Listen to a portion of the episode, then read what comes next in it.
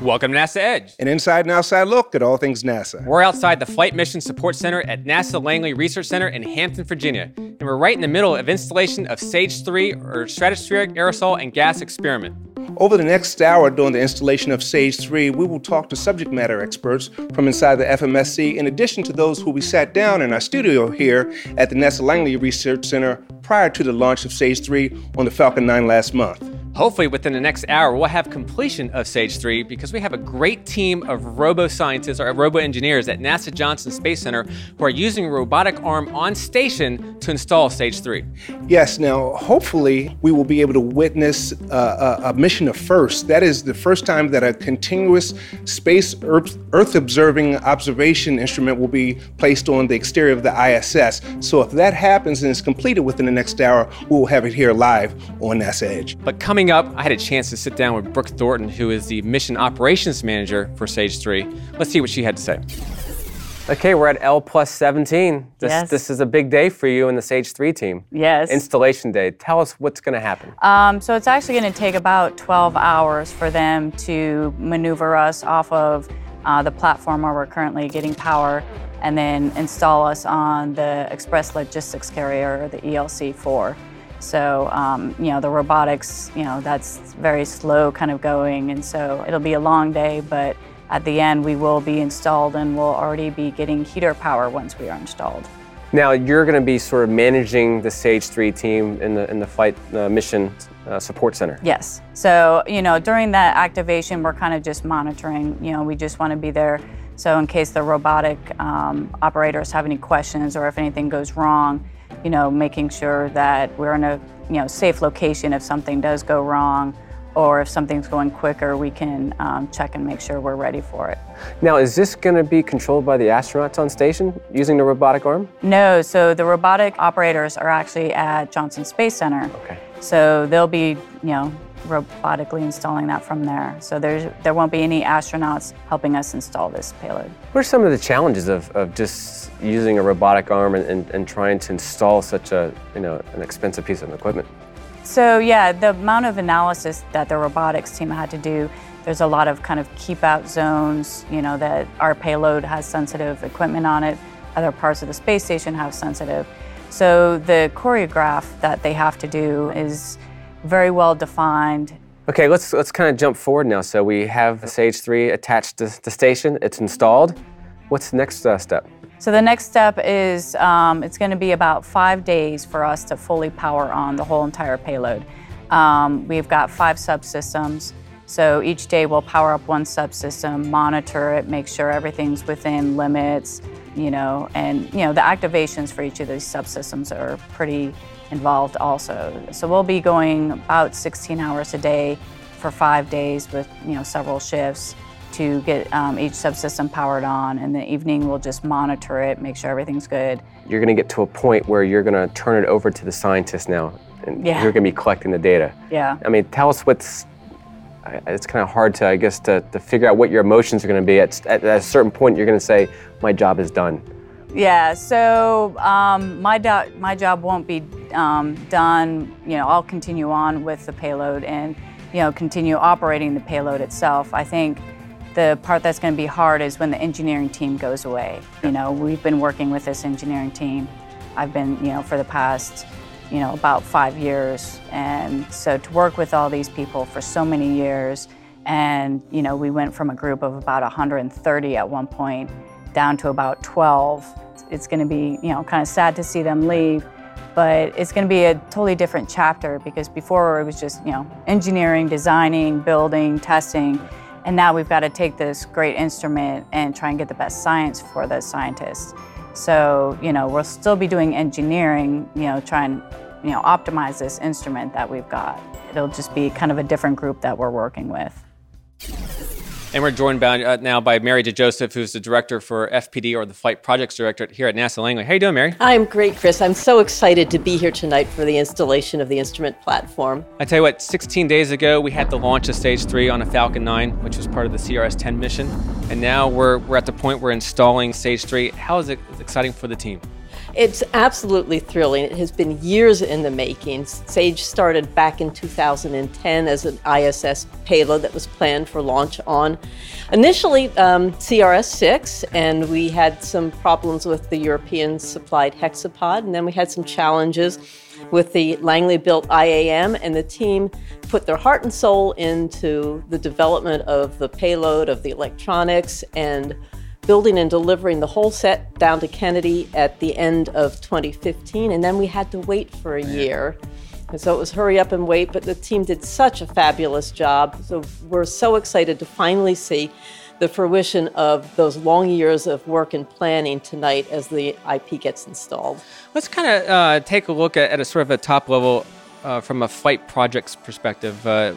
As your role as director, what is your job as a flight projects director? Well, my job is to make my team successful, make sure that they have all of the support that they need from across the center and across the agency to finish the job that they have started.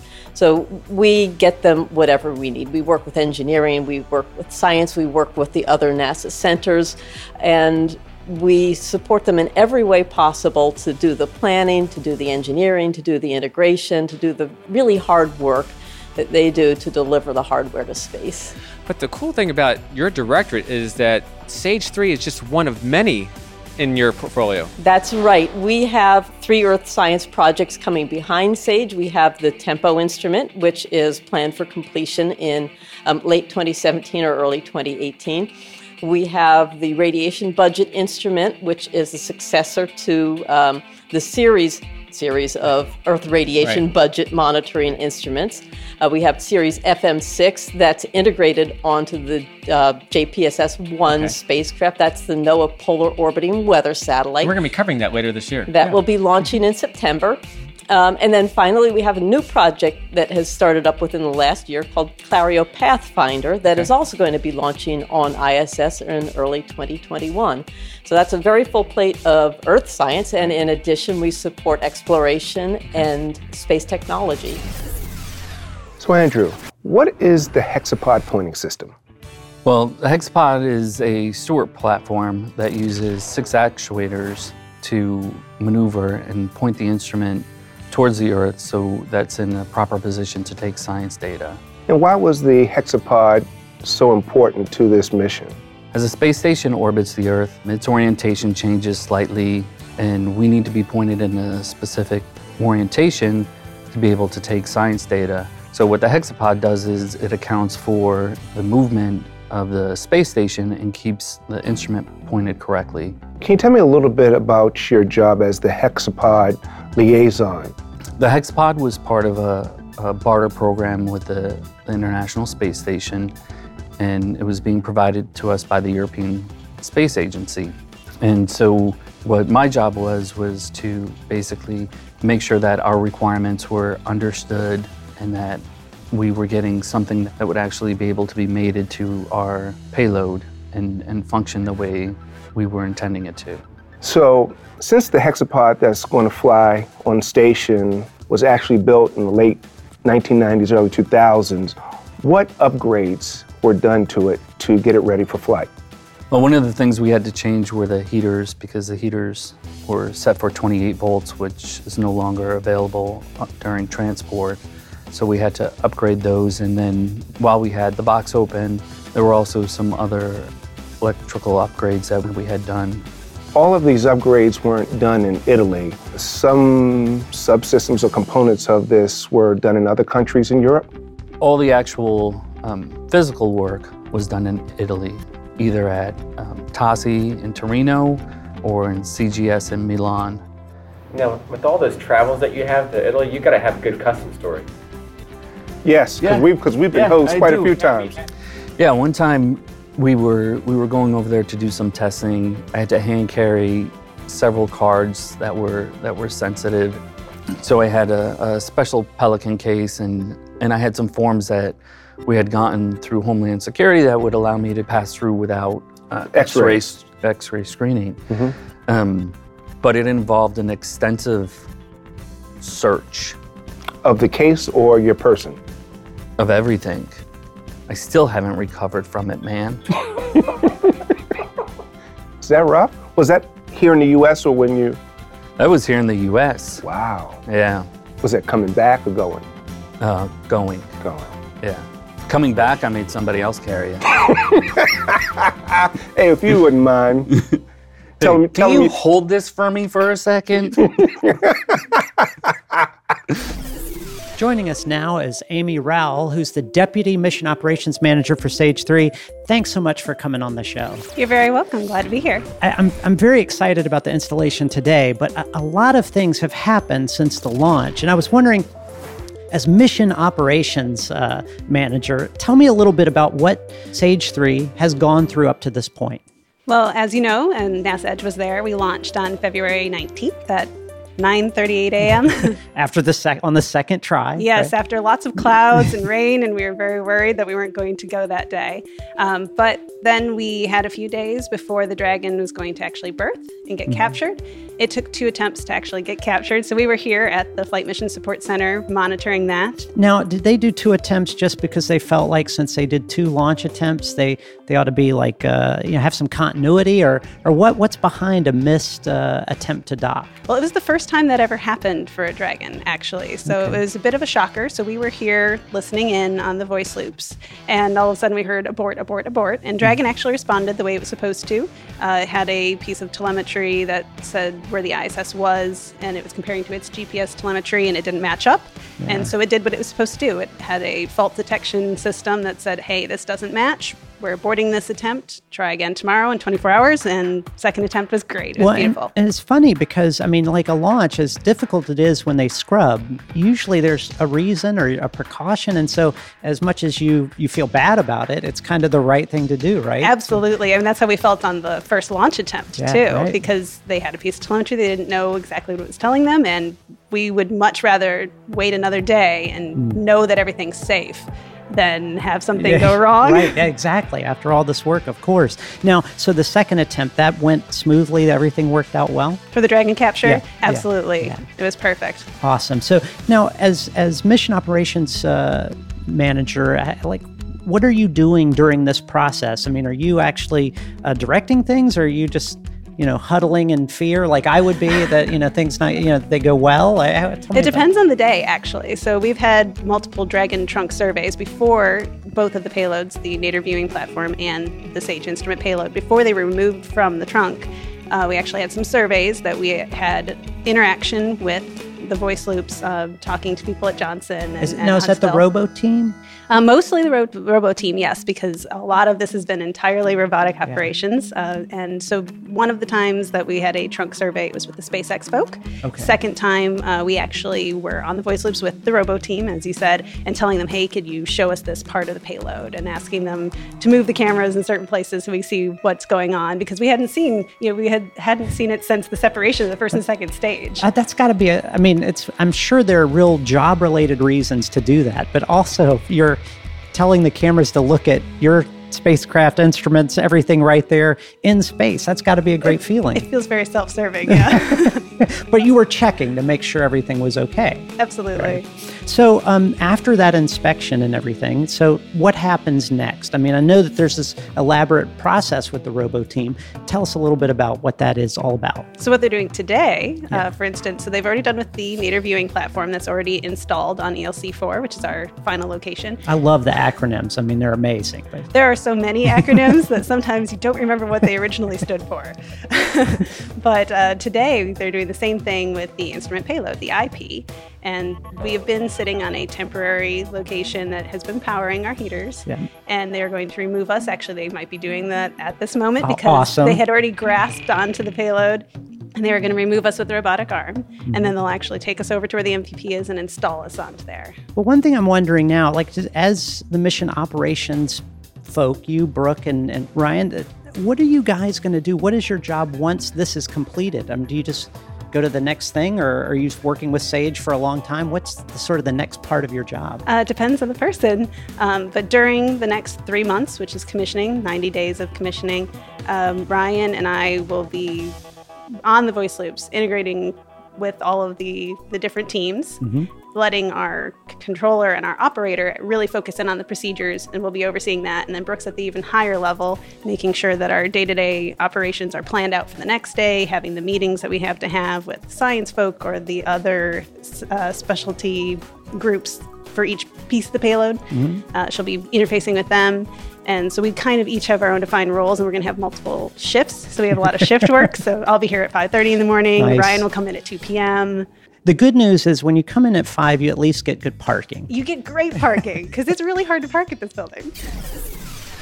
Garfield, I know that SAGE III always sort of had planned to be on the ISS, but I guess from the original intention to now, there's some new challenges that you faced to actually mount it on the ISS. Tell me a little bit about that. Yes, so the original plan was to mount SAGE III on a Nadir Viewing interface on the space station. This was planned back in the 1990s to fly in 2000 or thereabouts.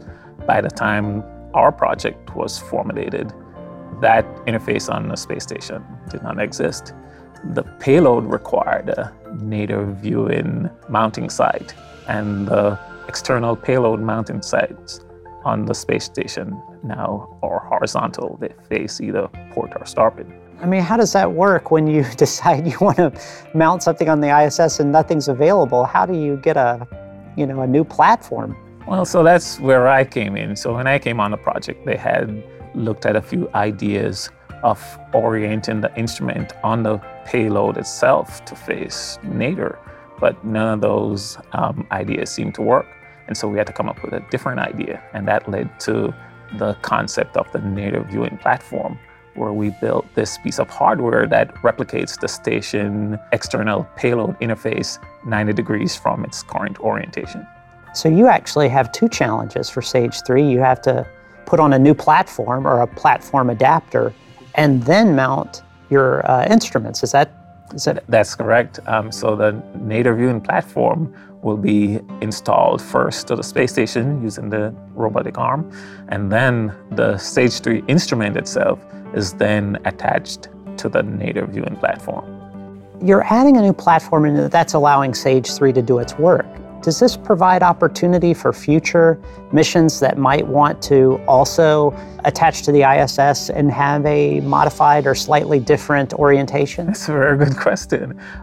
So essentially, the platform, this 90-degree bracket that we created, replicates all the interfaces of that external payload site. So even after SAGE III is gone, that Nadir Viewing Platform can be used by other payloads that need a Nadir facing mount to the space station. It's got to feel pretty good to have developed this sort of universal piece of equipment for NASA. Absolutely. It was a great time doing it. I had a lot of wonderful people that I worked with to get this done, and to show how good this was. It's been copied by other projects already, because as it turns out, Nadir Viewing sites on the space station are prime real estate, and we don't have enough of them. Joining us now is Mike Szczesny, who's the guru, if you will, of all things SAGE III. Thanks for joining us again on the show. I wanted to have you out here now because it looks like we're really, really close. Can you tell us what's going on with SAGE III right now? Yeah, absolutely. So right now, you can see the video feed here, and you can see that we're probably about 6 inches away from our home on the Nadir Viewing Platform on the space station. So the robotics team is continuing to do just a super job. And if you hear beeps in the background, I'm getting play-by-play from our friends in Houston. John Crone. Exactly. So we've got a team down there that's supporting the robo team. And what they're going to do right now is make some final adjustments so they can go ahead and get everything orthogonal. Then they're going to bring the IP into the MVP. And then there's a mechanism on the Express pallet adapter. Mm-hmm. And what they do is they turn that, and that will go ahead and engage an electrical connector in the mechanism that basically will secure the IP to the MVP, and then we will be in a full configuration on the ISS. Shortly thereafter, we'll go ahead and reapply power, and we'll establish thermal control. And I don't know if you guys can see, but I'm smiling. And it's, that's what I was going to say, and then it's all business. It is a completely fantastic day for the team. Tell you what's really fascinating, yes, all the hard work and everything else, but actually being around the folks that have been working on it for so long and just sensing their energy and their enthusiasm. I mean, they're not doing cartwheels in there. They're intensely focused on these last few moves, that you will, to finally secure the spacecraft so they can start getting the data that they've longed for years, the reason they came to work every day. And that's really what it's all about. And I can't say enough about how good this team is. And so developing spaceflight hardware is really, really hard. And so we had some challenges, but the team was always up to it. Sure. And they did what had to be done to make sure that we did it right. And to see us this close, from our home on the Nadir Viewing Platform on the ISS is extremely exciting. And we'll be there before midnight tonight, I think. Sure. I wish we were there a little bit sooner, but, we've waited a number of years, and I think we can wait a few more. But, that brings up a good point, because these kind of operations, though they seem like sometimes painstakingly slow, but you really want to do these right. You don't try a bunch of things in these kinds of situations. You want to do it right the first time. Absolutely. And so the trick to being successful with spaceflight and developing these kind of complicated payloads is not making any mistakes and being very methodical. And the procedures that the robotics team has in Houston with our support and the support we're getting behind us from the folks in the Flight Mission Support Center, it's like, wow. Okay, so we're almost there. We'll be there very soon, and as long as we do it correctly, we're in great shape. Well, it's good folks, and they've got a great attitude. And even though I know you'd prefer not to be here till midnight, it's funny because they're all, they seem like they're not concerned. They're going to be here till it's done. If it's 2, if it's 4, if it's midnight, whatever, it's going to be a big party. And that's not a big deal for this team, because when we qualified the payload for flight, we were in a vacuum chamber for 40 days and 40 nights, 24/7. And so the team did whatever it took to make sure that the payload, at least the model of it, and the payload were flight worthy. And so we've had a great ride up to space station on SpaceX. The robotics team is ready to roll, and we're ready to go ahead and turn things on and get some great science. Well, we can't wait. And I tell you, John Crone has become like a Twitter master. He's like giving you updates left and right. You got to thank him for us. But I tell you what, we're all proud of the work you and your team have done over the past years, even up through today. Mike, thanks so much. Hey, thank you so much. And again, I can't say enough good things about this wonderful team that are going to extend this data record that's important to everybody on the planet.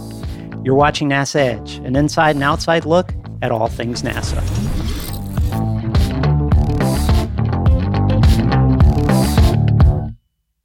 You're clear. Awesome.